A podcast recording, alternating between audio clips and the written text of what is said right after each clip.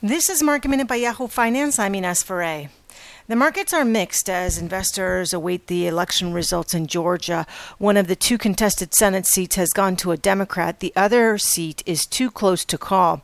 The 10 year yield has topped 1% for the first time since March, and Bitcoin is now above $35,000. Cannabis stocks are surging this morning on the Democratic win for the first seat contested in the Senate and hopes that the second seat will also go blue. Democrats are expected to pursue a more progressive agenda when it comes to cannabis and open up the banking sector to the industry.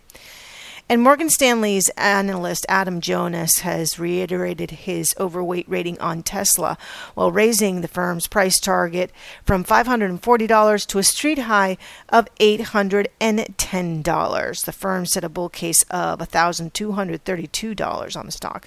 For more market minute news, make sure to head to yahoofinance.com.